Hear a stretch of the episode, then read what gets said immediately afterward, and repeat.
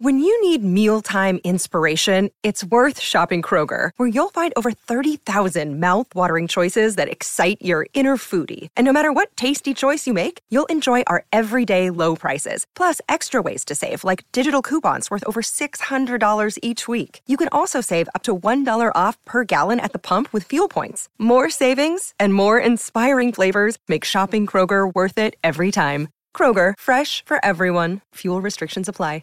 With threats to our nation waiting around every corner, adaptability is more important than ever. When conditions change without notice, quick strategic thinking is crucial. And with obstacles consistently impending, determination is essential in overcoming them. It's this willingness, decisiveness, and resilience that sets Marines apart. With our fighting spirit, we don't just fight battles, we win them. Marines are the constant our nation counts on to fight the unknown. And through adaptable problem solving, we do just that. Learn more at marines.com. TCL is a proud sponsor of the SKOR North Studios. TCL, America's fastest growing TV brand.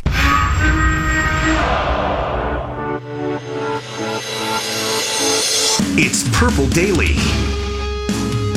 Uh, I think it's just because you, when you play in primetime, everything's magnified. So, you know, unless you're going out there and, and winning every game in primetime, which is difficult because if you're playing in primetime, you're probably playing against somebody that's pretty good. Um, you know, for us under Coach Zimmer, we've been pretty good in, in primetime games uh, over the course of the last five years. So, you know, you, you do so much to try to keep your routine and whatnot. But at the end of the day, it's just football. You know, we're going out whether we're playing at noon or 7:30 at night. You go out there and play football, and you know, try to be better than that team that night.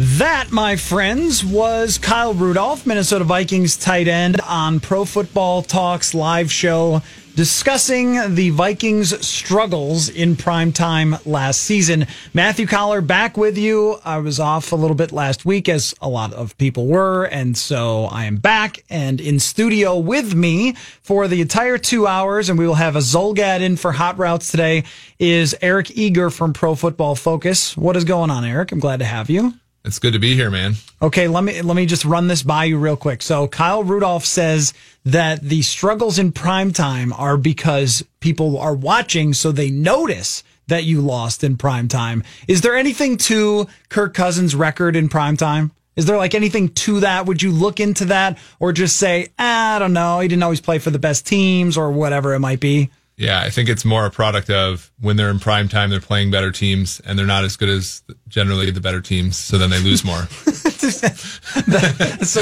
it's, a, real cause and effect type of uh, thing. Correlation, causation, some might say in analytics. Yes. Um, so uh, the reason that you are here today, in part, is uh, to make an exciting announcement about me. So I don't know if you want to make the announcement or if I do. Yeah, I mean, uh, what two weeks from now? Uh, actually, more like ten days. You're coming to Cincinnati to do a couple shows to to look at uh, Pro Football Focus and, and what we're like in uh, the Cincinnati area. So I'm really excited to that is, to host you there. That is going to be July 17th through 19th. Coming down to Cincinnati to the PFF offices. We'll do three shows from there and probably some other things, some little videos. Are we going to a Reds game? I think we're going to a Reds game. The, the hopefully they're sleeveless. This, I know. I saw that was the best yesterday. That made me want in football to bring back the like Miami Hurricanes half cut off yes. uniforms. How can we get that to come back? Uh, so we're really looking forward to that. July seventeenth through nineteenth, I will be down there in Cincinnati, and uh, it's all booked and we're ready to go. So now that we have that and uh, your analysis on those um, primetime games that the Vikings struggled in last year. I, I want to just start off with you. We got a lot of uh, fun things to get to here by talking about big picture on the Vikings offseason as we march closer, only a few days away, really, from Vikings training camp. It's about two weeks away. And I've started making all of my lists. Uh, over the weekend. And this is the thing. Uh, people usually on July 4th go to fireworks shows. They do fun things with family members. They barbecue. I was making training camp lists of the most interesting players, the rookies to watch, all those different things, the guys who are on the fringe who could make the rosters. So I had a better time than you did. Um, but uh, I want to kind of bring it back a little bit, though, to look at this offseason in the bigger picture. Mm-hmm. Because once the moves happen in a bubble, we analyze them. Okay, they drafted these players. Let's analyze that. They signed this player. Let's analyze that. And then we get to the end where no more moves are being made and we're like, okay, and we'll talk about it later then. But since we've got plenty of time here on Purple Daily, let's discuss this. And, and the way that I'd like to do it is to go back to the final moment of the NFL season when the Rams kick a field goal and miss and lose the Super Bowl. Right? Didn't they kick a field goal on the final play and miss, Yeah, even Brady- though they had already Br- lost? Brady kneeled down uh, so all the betters in Las Vegas could get the Brady over one and a half carry spot. But the play before that was a missed field goal, right? yeah, that's right. was- they were trying to cut the lead from 10 to 7 and then do the That's right. onside kick thing. Yeah. That's right. Okay. So anyway, when Brady kneels down and it's all over, and we think about what our offseason plan was for the Minnesota Vikings versus how it turned out, I think it was very different in my mind at that moment from how it ultimately turned out, how I would have laid it out myself. But if I were predicting it, I would have predicted it to go very much like this to bring back all the defensive players and so forth. So if we had gone back to that moment and talked about how you would have designed the Vikings offseason, where would you have started? Like what would been what would have been your priority list at that moment when you knew the players that could potentially go, you knew the potential free agents and all of those things? Well, I think the off the offseason presented an opportunity for the Vikings to make some tough decisions, right? Because there were issues with, you know, defensively where you're going to bring back Anthony Barr at cornerback, where you're going to try to get younger. Um, on the offensive line, same thing, right? Riley Reiff, uh, you know, so on and so forth. Obviously, you had Cousins there, but I think the eight, seven, and one season sort of like shined a light on a lot of their issues. Um, and really what they did, and as you said, it was somewhat predictable, is they sort of kicked a lot of those decisions down the road, right? Riley Reiff is still their left tackle. Anthony Barr is now, you know, has a big contract and he's playing uh, inside linebacker. Kyle Rudolph is back to being their tight end. Uh, and Xavier Rhodes, uh, despite a down season, is still their cornerback, uh, their top cornerback. So, you know, back, you know, you were always, you were talking about Antonio Brown as a possibility for them as their two anywhere It has been fir- a while since there has been receiver. football, hasn't it? But it, that, when know, was I talking about Antonio Brown? What month was that? Was Uh, like it was January or February. January? Yeah, he was going through his like his ordeal with the with the uh, Steelers that seemingly took forever. But You believe how long the offseason is? That was six or seven months ago Yeah. that people were subtweeting me about Antonio Brown and yelling at me for suggesting that they have three good wide receivers as if that had ever worked in Minnesota before. but you look you look at the way the roster is constructed now. What is that much different than the season ago? I mean, except for expectations. Last season we came in, the expectations were far higher. But really, this roster is a pretty good defense with some offensive talent, a limited quarterback, and no cap space. Like that's exactly the same thing as they had a season ago. So I, you know, it's predictable, right? Because that's what they're comfortable with, but it was not necessarily this collection of difficult decisions that I think you and I both wanted them to make. So it's pretty clear to me that the Vikings thought going into the offseason, their thought process was very different from ours, where they looked at what happened last year and they said, here's what Kirk Cousins really needs. He needs clearly a couple of more offensive linemen. I think the entire nation would agree that mm-hmm. Kirk Cousins needed a couple of more offensive linemen, maybe another weapon. And what he really needs, though, is a better scheme. He needs Kevin Stefanski. He needs Gary Kubiak in here. He needs to run a similar version of the offense that he had when he played for Sean McVay in Washington. Now, of course, that brings you to the natural question why didn't you think of this last year? right? I mean, when you were hiring John DeFilippo, why didn't you look for someone who had a Shanahan or a McVay style offense to run Kirk Cousins with? Because that's what he had his most success with in Washington. But putting that aside, it's very clear that their conclusion was we should have won more last year if only Kirk Cousins had X, Y, and Z. And I guess I can see that because when you go through it with a fine tooth comb, you find missed field goals. You find an inordinate number of fumbles that got recovered by the other team and potentially run back for a touchdown. You find some pick sixes, things that are just randomness, really. And then, you know, some injuries and stuff on the defensive side, a very surprising and unorthodox performance by a team in, in LA where the offense was actually going pretty well. And, and you just lose that game in part because shockingly your defense melts down. And I really mean like totally shockingly. It's only the second time I think since I've covered the team where the defense had a complete meltdown, the other being Colts. 2016. Well, I was thinking the NFC Championship game. So that's, I guess, the third time. Yeah, then. yeah, that's true. I forgot about that. Three game. times in three years, your defense has melted down completely, and it just happened to be that time. So I understand the thought process. You brought Mike Zimmer here to win with defense. So why would you say, all right, actually, we're going to strip you of a bunch of your defensive talent so we can now get Ja'Wuan James or something, right? I mean, I, I could see where they would look at that and go, I don't really think that makes a lot of sense. We just need to do more around Kirk Cousins. But had it been me, I would have said, you know, this win with defense thing, sometimes it works. Yes, you got to the NFC championship game in a year with a bizarre number of injuries at the quarterback position and a shocking drop in quarterback play in 2017 yep. that opened the door for you, especially with your schedule to be the number one defense in the NFL and get to the NFC championship game on a literal miracle is how you got there. Actually, you got beat by Drew Brees and then had a miracle play that got you there. So the idea that you can just win with defense, it happens every once in a while in the NFL that someone gets to the Super Bowl that way. And yes, in the actual Super Bowl, it's great to have a great defense that can shut down Jared Goff. And that's a good way to win. But building it around and investing this much money in defensive talent would not have been the way I would have gone. I, for me, it would have been, we're going to go all in on Kirk Cousins. We paid the man all this money. We brought him here and we're going to do everything we can to support him. And if he fails, that's because of him. That's not because of what we did. Yep. That's because he just didn't play well enough. And one of the things that really struck me, Eric, is when I looked at the amount of cap space positionally that the Vikings were were spending. It's incredible that they're not one of the highest spending teams on offense, mm-hmm. but they are on defense. They have one of the biggest quarterback contracts, but they're not one of the highest spending teams on offense this year.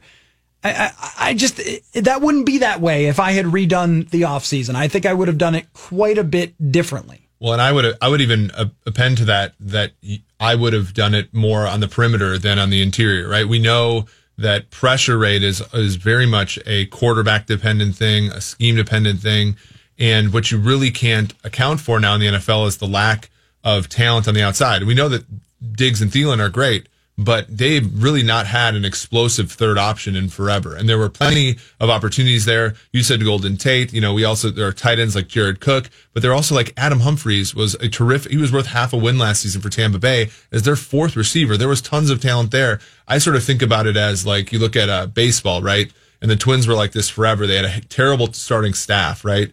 And they always made the argument, well, you can't really sign a starting pitcher because you're going to get Ervin Santana for 15 million a year. He's going to be average. That's kind of how offensive line is. If you want to sign, you know, the best guard in free agency, it's Roger Saffold, who none of us have heard of until last season right. when the Vikings couldn't block anybody, right? right? So if you want to, you know, you're better off. You're going to get more bang for your buck generating talent and value on the outside and then scheming per, scheming protection, scheming, you know, you know, telling, make, making sure Kirk handles pressure better. You know, the offensive line thing, like you're going to get Josh Kline, frankly, right? That's like the, that's when you try to shore up the offensive line. You know, I, I do think picking Bradbury, I mean, he's probably, he, he wasn't our best center he wasn't a first round pick in our opinion was probably a blunder relative to taking a tackle, which is a more valuable position. But ultimately, I think where they really erred is the only offensive talent they added to the team was a backup running back and a backup tight end in the draft.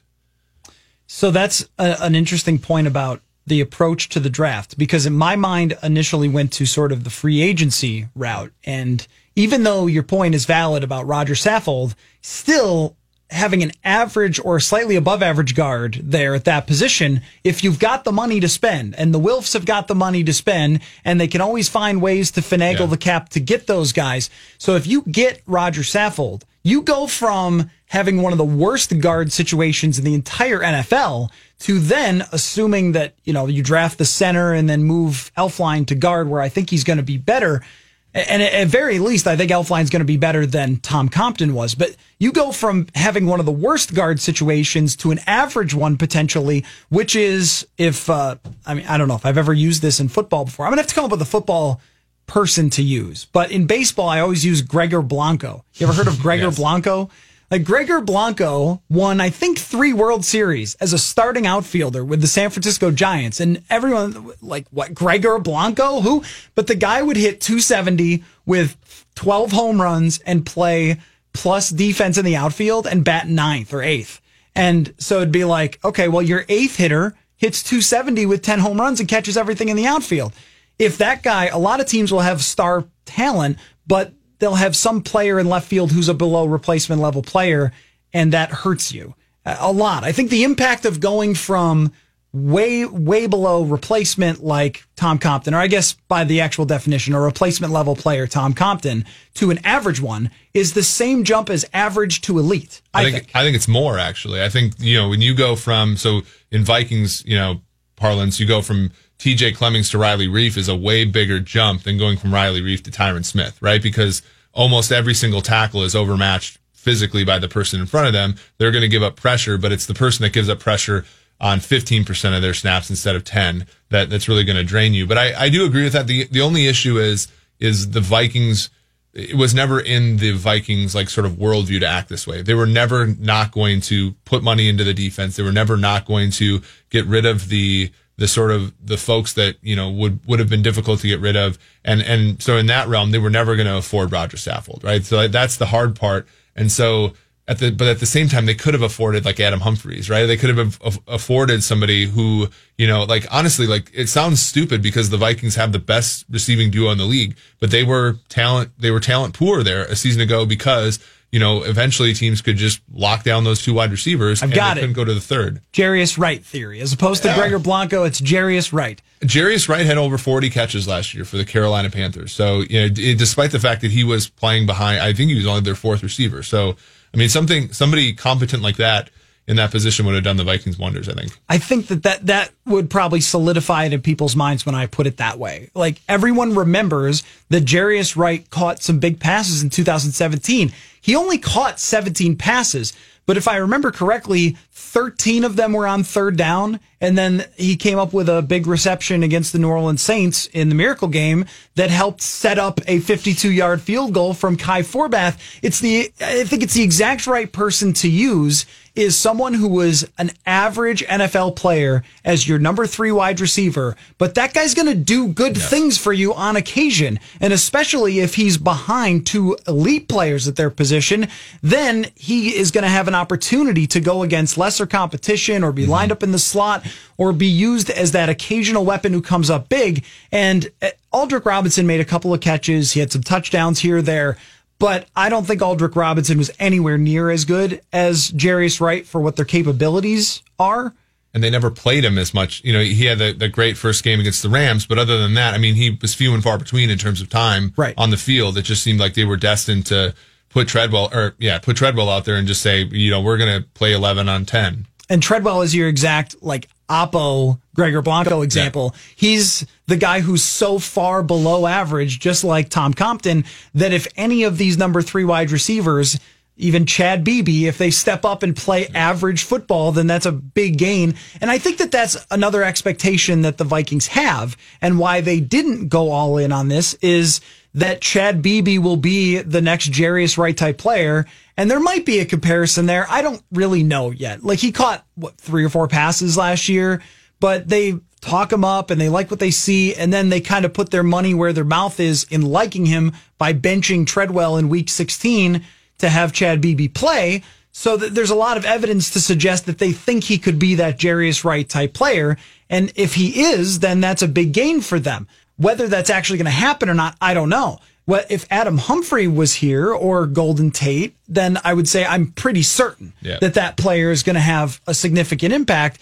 And if you're robbing Peter to pay Paul because that's the situation you're in, robbing from the defense to pay the offense, I think that if you have equal value type players for what they bring to an offense versus what they bring to a defense, say that Anthony Barr brings as much as a third wide receiver, for example. Mm-hmm I think the offensive player gets you more points than the defensive player takes away. If Yeah, that, that- makes sense. That's unequivocal. I honestly, and the, the thing about defense is defense is so offense dependent, right? So if you run it, if your schedule runs you into teams that are exploiting, you know, the, the weaknesses of your game as a defensive player, you're going to have a, a season that's not very good. Or you have an injury, right? Injuries, you know, defensively, you're not really allowed to sort of favor them because you are always reacting to what the other team is doing. So, you know, with Anthony Barr, he's a terrific player. He deserved to get a contract somewhere. But the fact of the matter is, 2016, he was one of the worst linebackers in the NFL just a year after being one of the best. And so, you know, there's also that inconsistency issue and the fact that, as you said, the game is just far more sensitive to what offenses do than what defenses do. So, how good will the Vikings be? That's how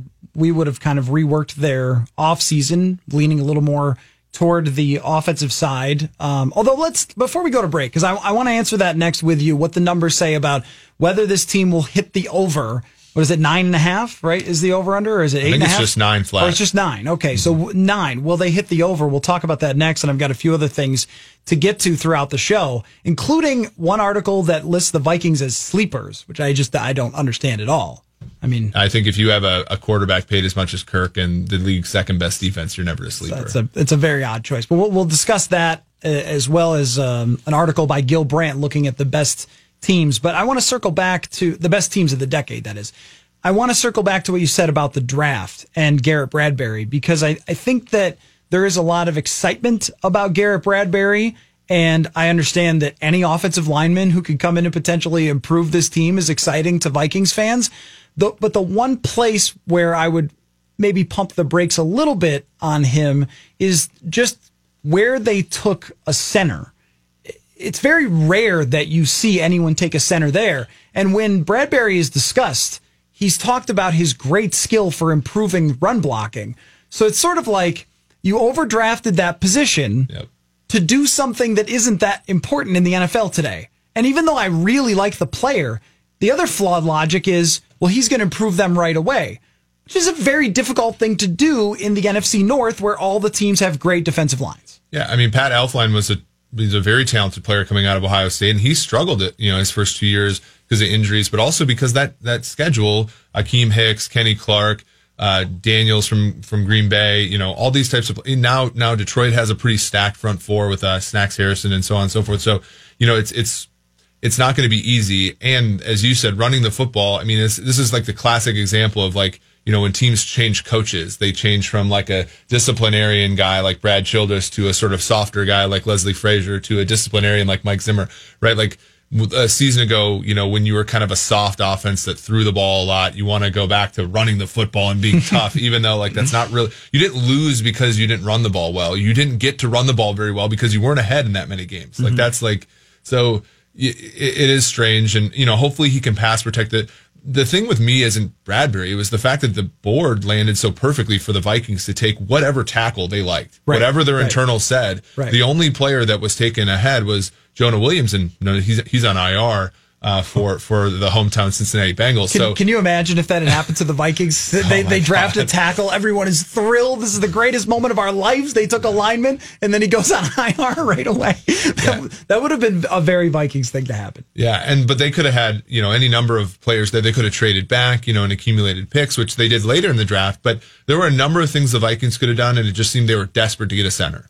And and I just think desperation often makes fools out of you know folks making decisions. So you know that wasn't necessarily you know th- I I think he's probably going to be a pretty good player. It's just like the price they probably could have paid a lot less for him. If you have any questions for Eric Eager of Pro Football Focus, who is doing the entire show today, here 2 to 4 on Purple Daily, feel free to give us a call, 651 646 8255 from the TCL broadcast studios when we will return.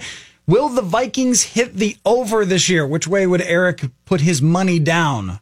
Over or under on the Vikings for nine wins? We will discuss when we return here on Purple Daily. Football fans, it's Mackie here for Federated Insurance. You might not know this about me, but I've been a business owner a couple different times in my life. I can relate to the roller coaster ride, the never ending sea of problems to solve, the exhilaration of those incremental wins. If you're a business owner, I recommend getting to know Federated, which has over a century of experience in protecting businesses and making them as successful as they can be. You want a company like Federated standing behind your business. Visit federatedinsurance.com to find your local representative. Federated Mutual Insurance Company. It's our business to protect yours finish with two division games. This division is going to be extremely difficult, but you finish with two straight home games. You play the Packers, you beat the Packers. You Ooh. play the Bears, right? They played the Bears earlier and they lost. They get them at home, they win, and they're 11 and 5. The Minnesota Vikings, fantastic bounce back year. Good defense. The run game is going to step up. Kirk Cousins is going to play good football. We're excited about the Vikings. Uh, NFC North champs? I think they're the NFC North champs. I think so. That's just my I personal agree. opinion. I might change. Five. That would probably get it done. All right, we are back here on Purple Daily. That's NFL Network saying that the Minnesota Vikings will be the NFC North champs. In studio for the entire show today, Eric Eager from Pro Football Focus. And if you missed it, we announced at the beginning of the show that uh, from July 17th to 19th, I will be at the PFF offices doing all of our shows from down there. So we'll have the different PFF guests and in my biased opinion, the best way to preview the NFL season, which yeah, that's right. It actually gets started with training camp in like two weeks. So it's it's coming. It's coming for you. Uh, before uh, the break, I brought this up the idea of whether the Vikings would be NFC North champs and their over under is nine wins, which I think is right exactly on the money as Vegas usually is with their over unders making it very difficult because I picked every game as everyone does when the schedule came out, and I came up with 10 wins. So, how are you feeling about this over under? If I gave you, say, $100 of money, Eric, to bet on the Vikings, you had to go over or under. Which one would you go? Uh, my colleague George is sending me uh, 15, 16 and 0 was his was his oh, pick. Okay, so, sure, of course. Uh, he, he's bullish. Um, so I I would uh, I mean, so when we simulate the season a bunch of times, the the schedule is sort of this tough thing, right? Because the way that the NFL works, it's not a bunch of independent games, right? You have you know the uh, the loss to Buffalo followed by a Thursday night in LA, right? Like those two things are you know correlated to some degree. So you know we basically, I mean, nine is an, not a terrible number. We'd probably put it more like eight, eight and a half. Um, we we would go under nine about fifty two percent of the time uh, exactly nine about 18% of the time, and then over the rest, so about 31. So, so, I would, so you would be going the under. I would go the under for the second straight year. Yeah. Okay, so explain that to me then, because I the expectation here is that the things that didn't work last year were fixed, and and even though we talked yep. about the positional value of selecting Garrett Bradbury, I don't think they're he would have to be tremendously bad to play worse at center than what they got last year. Even though I like Pat Elflein, he was playing through injuries and with the division and so forth and everything else. I didn't disagree with the PFF grade that had him at the bottom of the league for centers. So that's going to improve. I think Elflein plays better left guard than Tom Compton. Yep. I, I, mean, I, maybe someone emerges as a third wide receiver, but the scheme definitely should be better and the play calling should be better because yep. I was thoroughly underwhelmed by John DeFilippo's play calling as well. So all of those things, you only have to get one more win. And if you go back through even what they did last year, plenty of opportunities to get that one more win with slightly better play calling, slightly better blocking, slightly better kicking, for example, potentially. So, how do we not come up with one more win?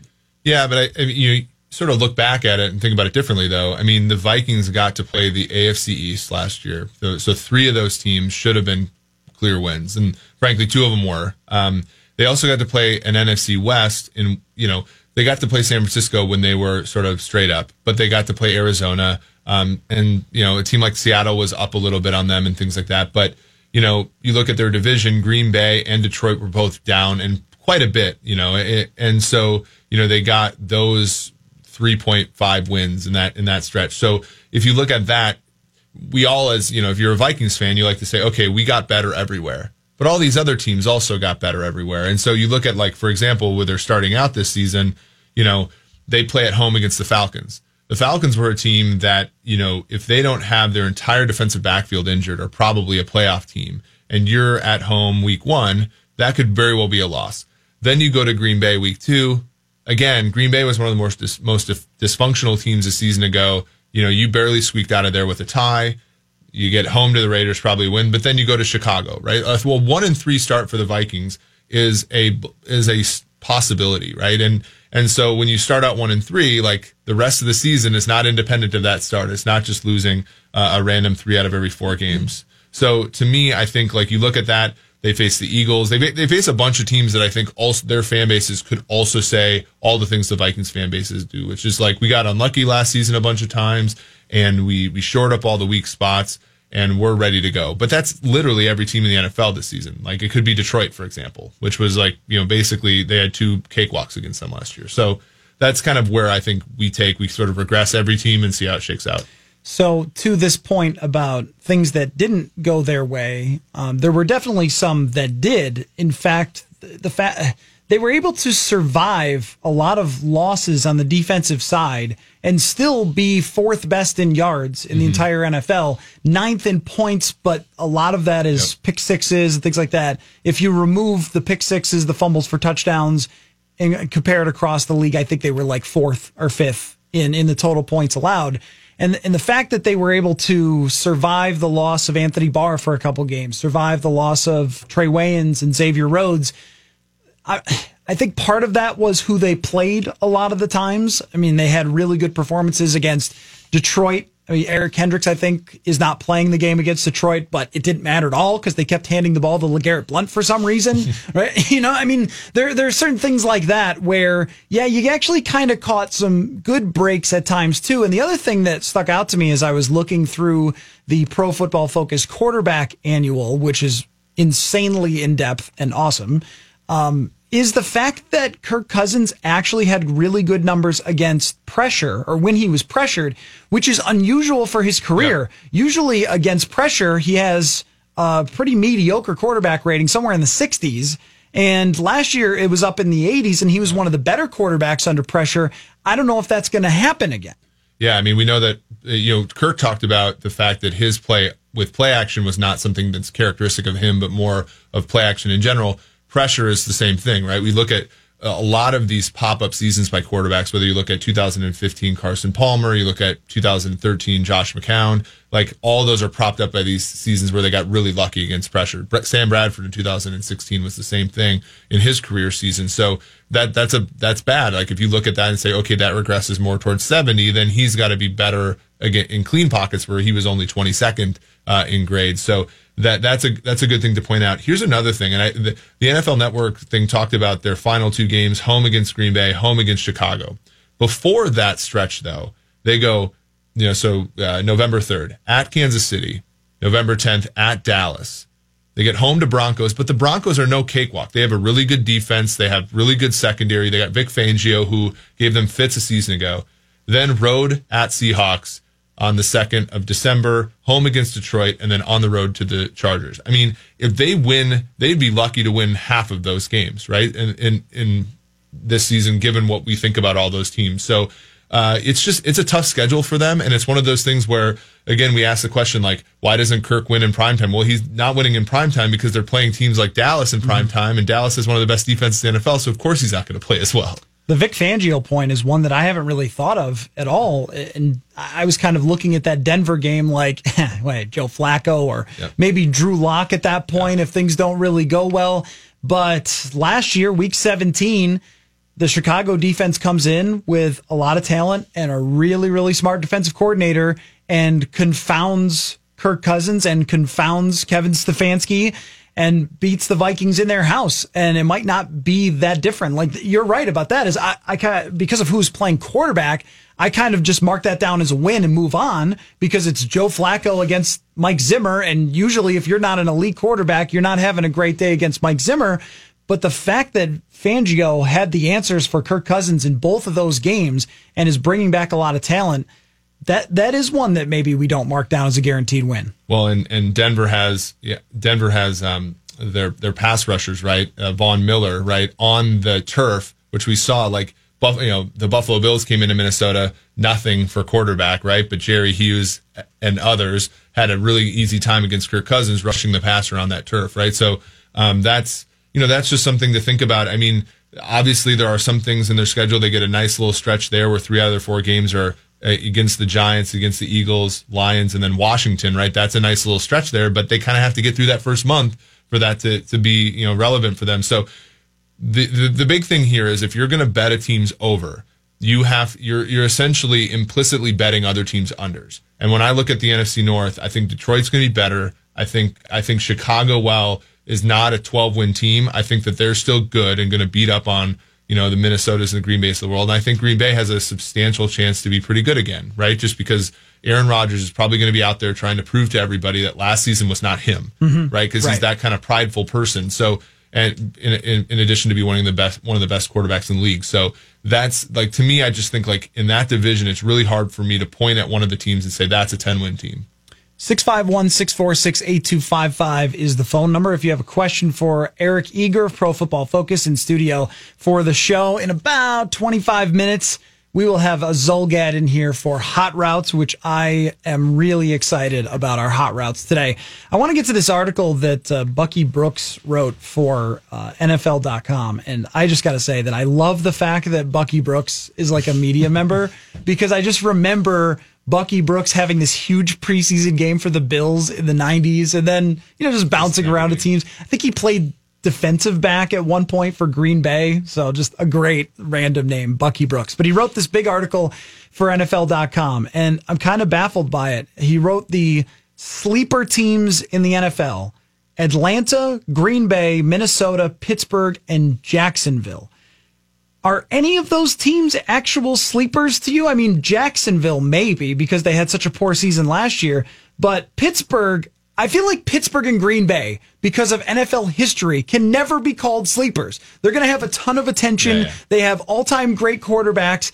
How exactly, when you have Hall of Fame quarterbacks, can you say that anyone is a sleeper? The Vikings were a team that last year would have been in everyone's Super Bowl or bust team. The Falcons pick I like though. And I guess the Jacksonville one mildly, but I'm just not really sold on Doug Marrone as always. Yeah. Who are the actual? So we agree that like you can't really be the Packers and be a sleeper in the National Football League. So who who should be the actual sleeper teams in the NFL? Yeah, I think a couple from the NFC that I that I really like. I like Tampa Bay. Uh, You know, Bruce Arians is a guy I think we both respect. I think Jameis Winston's somebody who, while he's had his issues as a person, um, I think like in terms of a fit, that's a perfect fit. If anybody's going to get Jameis Winston's best season, it's going to be Bruce Arians. And then I also think, you know, as much as you know, as much as we might not like the things that they're saying, I, oftentimes I think they're a smokescreen. I think the Detroit Lions, you know, the Detroit Lions got better in a lot of important places this offseason. Their wide receivers got healthy. Um, their defensive front, you know, added Trey Flowers, who's a really good player. At slot, they added Justin Coleman from uh, the Seattle Seahawks in one of the most important positions. You add him to Darius Slay, who's one of the best corners uh, in the NFL, one of the more underrated guys. And I think that that defense is going to be pretty good, especially Matt Patricia, who was a you know good there uh, with New England. Matthew Stafford's always a player I think is dangerous, right? In that offense, uh, if they can get on a roll, um, will you know put put themselves in position to get in that eight nine win range. So I think on I think in the I think in the you know the NFC those those teams are, are are pretty good sleepers, and I think in the AFC you know you do have to think of somebody like like Jacksonville because you know they were just on the precipice last season, right? And then they come back down, and then Nick Foles. I think Nick Foles is gonna he's never gonna give the Jacksonville Jaguars an eight and eight season, but he's gonna give them a bunch of four and twelve and twelve and four seasons, which you know pick your pick which one you want this year, and that's kind of like gonna be what it's gonna be. Um, you know, so you know, eh, there are some other teams I, you know, I often mention the Bengals because the math sometimes likes them, but I just can't see it with my eyes. So I, I probably will relent there. You know what's weird is last year we just didn't really have sleepers last year that succeeded. I don't think. Usually there's a couple of teams that going into that Chicago, season, Chicago was Y- yeah, for of. for a 12 and 4. I don't think we would have said 12 and 4, but I remember even anybody who was paying close attention to their offseason. You hire a coach from the Chiefs, you add a ton of talent around Mitch Trubisky. It's year 2 for a young quarterback. They usually take a step forward, and then the defense adds Khalil Mack. As soon as they added Khalil Mack, they were not sleepers anymore. I. I think.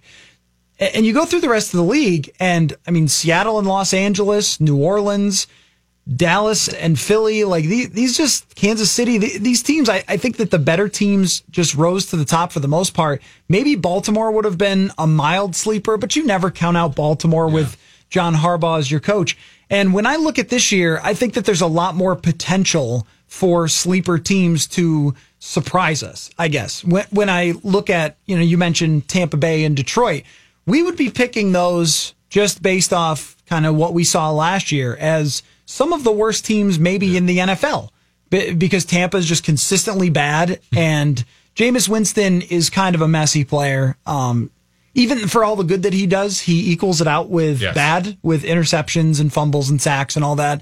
And Detroit, Matt Patricia looked last year like one of the most inept coaches that I can remember. And I mean, a guy who halfway through the year trades Golden Tate because they're not getting along And trades for a run stopper. yeah. Right. Yeah. I mean, and even though, you know, Snacks Harrison is a great player, it's still like a very bizarre choice to like, are, are wait, are you trying to win? Are you not trying to win? Like, what are you doing One- here? You're trading away Golden Tate. one team, and again, I don't know if this qualifies, but like the Colts, I think were a good sleeper. Their over Okay. under was like Yeah. six and a half, seven. They started one and five, and they, but they have a quarterback, right? And the, Right. the only question was is whether Andrew Luck was going to be as good as he was previously. To to look at the AFC though, you really look at some of these teams, and the the key ingredient to all of them is the quarter. Does the quarterback emerge, right? So if you look at like some bad teams, you look at the Broncos, right? You basically need Drew Lock to start and to be really good. You look at the Jets, you need Sam Darnold to be really good. You look at the Bills, like I don't have faith in the Jets or the Bills. They're mm-hmm. you know their Vegas over unders are a lot higher than they were last year, but I don't think they deserve them. But again, it's it's which one of these young quarterbacks is actually going to emerge and be one of the next great great signal callers in the league, and I just don't see it. Right?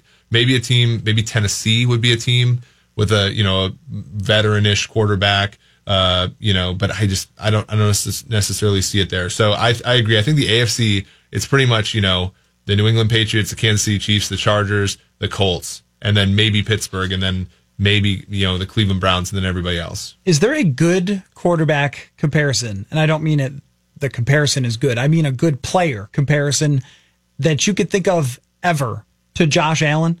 I can't think of anybody who had such horrendous stats in college for not a great team. And anyone with this type of skill set that is just a monster arm and he can run really well, Yeah.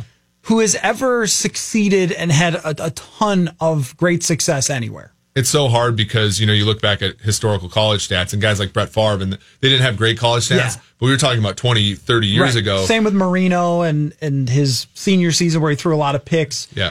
But nowadays, I mean, you're talking, I mean, honestly, the best comp for Josh Allen is Jake Locker, who flamed out of the league and frankly was like, seemed like a great guy, was a good locker room presence and all that kind of stuff, but really sucked. So, like, you know, you're, you're Yes, really not going to have, you're not going to have, I mean, you really have to, so think about like with somebody like Kyler Murray or somebody like Baker Mayfield. They made, they literally completed like 70% of their passes in college. And we have all these questions about like, oh, was it the scheme? Was it his height? Blah, blah, blah. Josh Allen throws the ball into the stands and we just love him because of how he looks, right? it's, it's really ridiculous. So, I mean, I don't have a lot of faith for him. I also think he had about as good of an outcome as a rookie as you could expect. So I think if you're a Bills fan, you really do have to brace for the worst here because you're not the guy's not going to run for seven yards carry again. Right. Right. It's Yeah, going to people will be prepared for it. exactly, and so they're going to dare him to throw against them, and it's not going to be pretty. I the Jets have a far better chance of being good than the Bills, and I think both teams are going to be pretty pretty bad. 651 646 8255 if you would like to jump on. And uh, Eric said that the numbers lean toward betting the under with the Vikings. Um, do you think that that's crazy? I think most Vikings fans, and I judge this by um, just, you know, Twitter for the most part. I think most Vikings fans are thinking that the over is going to happen, but they always brace themselves for not. this is kind of the general disposition of the Vikings. So if you've got a take on that, uh, feel free to drop in. Gil Brandt, the legendary Gil Brandt, made his top 10 teams of the decade. I want to run those by you, Eric Eager. Uh, when we return, you are listening to Purple Daily here on SKOR. North.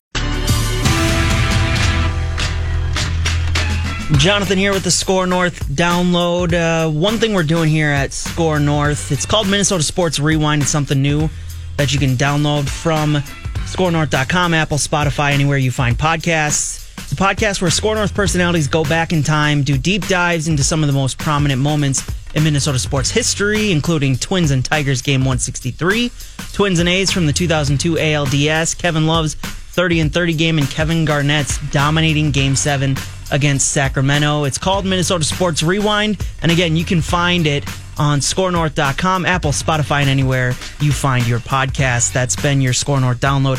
Now back to the boys on Purple Daily. Thank you very much, Jonathan. I know we got a few more of those that we're working on as well that are very exciting. The uh, Minnesota Sports Rewinds. Matthew Coller, Eric Eager from Pro Football Focus is in studio here for today's show. I have not had a single hot route in my life since last Tuesday. So I was like, you know, with the dog in the backyard, running quick slants and stuff over the weekend. Are Are you in favor of the, the clapping, right? The clapping with the hands? Oh, sure. Or Yeah, the, yeah, sure. Or are you just a set hut guy? Uh, I like the uh, the high leg kick. You know, when the the silent count high leg Yeah. kick. You know, they think they've got it figured out, and then you change it up a little bit, so now it's three leg kicks instead of one or whatever.